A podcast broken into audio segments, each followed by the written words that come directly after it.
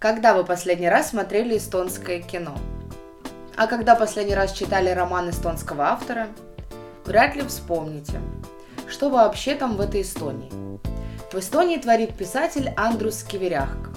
По его роману, вышедшему, кстати, в 2008 году на русском языке, в 2017 году режиссер Райнер Сарнет выпускает фильм «Ноябрь», удалив из оригинального названия малопонятное слово «гуменщик». Фильм, как водится, проходит мимо нашего зрителя, но собирает отличную критику по всему миру. До этого Сарнет уже брался за экранизацию романов и очень вольно обошелся с идиотом Федором Михайловичем. С ноябрем все получилось бережнее. Не исключая, конечно, кое-каких необходимых режиссерских перестановок. Поменялся главный герой, сюжет пошел по другому пути, но ключевое перекочевало на экран, обрело на экране образ, отбросило тень, Словом, собралось воедино, как собирается в кадре вот это одушевленное существо. Жанровое определение ноября колеблется от фильма ужасов до комедии. Весь этот диапазон обычно и заполняет фольклор. Вездесущая смерть высмеивается, настоящая любовь разбавляется синовальными утехами, к возвышенным мечтаниям примешивается низменно-материальное. В ноябре слякотно, дождливо, снежно, грязно, пахуче, нечего есть и бродят болезни. Встают мертвецы, бегают волки, шастают по улице краты. Гибриды, собранные из всякого хлама. Эти краты, или домовики, если адаптировать на русский язык, помогают бедному крестьянству вести хозяйство. Выполняют дела по дому, грамотно подворовывают, порядочно болтают. Домовик мастерится из домашней утвари, инструмента, подножного лома и потом оживляется. Процедура оживления включает в себя продажу души дьяволу. Но дьявола находчивый крестьянин всегда может облапошить. Домовики хоть и полезные существа, но из породы нечистого, поэтому обращаются с ними соответствующе. Дерьмо и любовь, чума и половое влечение, алчность и поэзия. Смердящая материя и душа тоже, пожалуй, смердящая. Если вы когда-нибудь читали сказки из собрания Александра Николаевича Афанасьева или вообще знакомы с произведениями из-под обложки сказки народов мира, вы понимаете, из чего примерно состоит народный гений, чем он пахнет, каким языком балакает и вокруг чего вращаются исконно народные истории. Ноябрь – энциклопедия крестьянских поверий, этнографическое путешествие с подробным осмотром крестьянских легенд. И при этом феноменальное кино – как выглядит эстонский фольклор в этом фильме? Мертвые восстают, чтобы поесть живыми, а потом помыться в бане. Правда, в бане они почему-то превращаются в куриц. Эту метаморфозу режиссер снимает, затолкав несчастных куриц в микроскопическое подобие бани. Обнаженность приема подкупает. Мир сказки и мифов не притворяется, он есть то, чем является подбродившая историческая память, смешное религиозное чувство и несуразные росказни. Нелепо, не по-настоящему, а от того убедительно в кадре.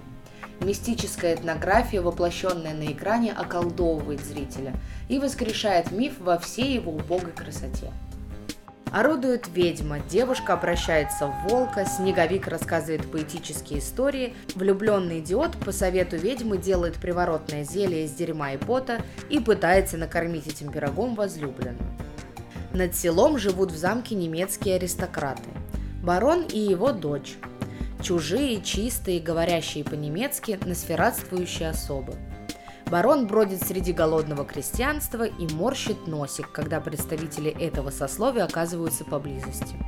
А в баронессу, конечно, влюбляется крестьянский лопух Ханс. Не замечает того, что его любит соседская Лина, за которую сватается свиноподобный урод Эндельман. В общем, все традиционно, все как всегда. И, как всегда, все обернется по-особенному. С появлением загадочно улыбающейся баронессы сюжет собирается в крепкий треугольник, но не перестает давать фольклорные, как бы необязательные побеги.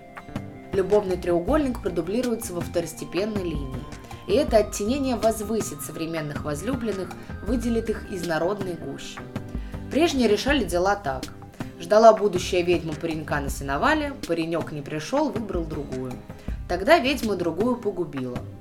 Не то нынче, нынче включилась поэзия, жертвенность. Даже у рода домовика можно собрать не из подножного мусора, а слепить из снега.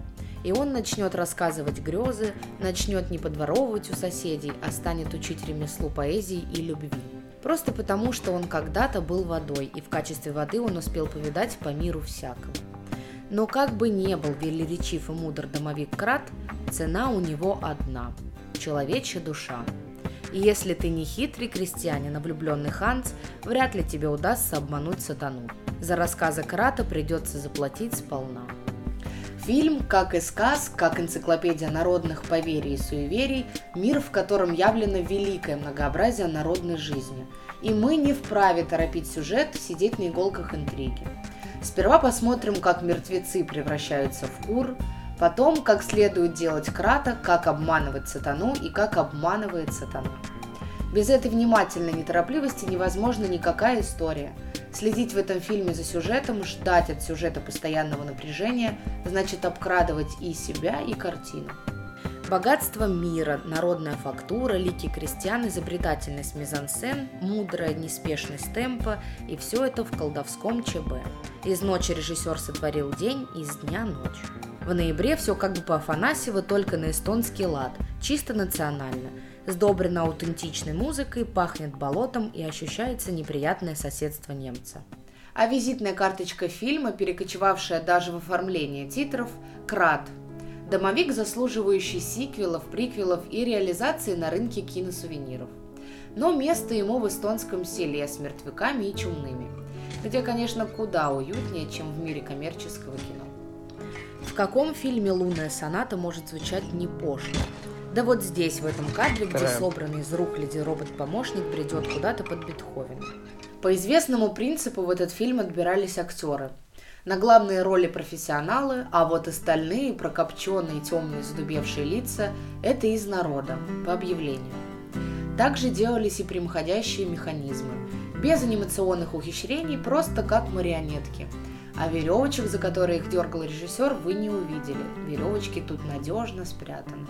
Мы можем только подосадовать, что на подобное кино не хватает смелости у наших кинематографистов. Наш миф обязательно должен быть коммерчески осмыслен, идеологически прошит, и только тогда он выкатывается на экран. Выпаренный, продезинфицированный, мертвый. Райнер Сарнет не стал сводить народную память к нехитрому, полному фарисейской мудрости простого люда сюжету. Не принялся на пустом месте славить народ и выискивать в крестьянском выживании и поедании обмылков идиллию. Он явил народ во всей его черно-белой красоте – как прекрасно примитивное, удивительное крестьянское мироощущение. И получилась завораживающая картина, где с одной стороны лирика, потустороннее белое сияние, а с другой смрад народной жизни. Никто вроде бы не обречен, но никто и близко не благоденствует. Христианский бог висит над всем этим чужеродным тот посильнее будет сатана, если его не облапошат крестьяне. Безоговорочно хорошо, мудро, милостливо тут одно божество, собравшее из мифов и побасенок чарующий мир, и божество это зовется режиссурой.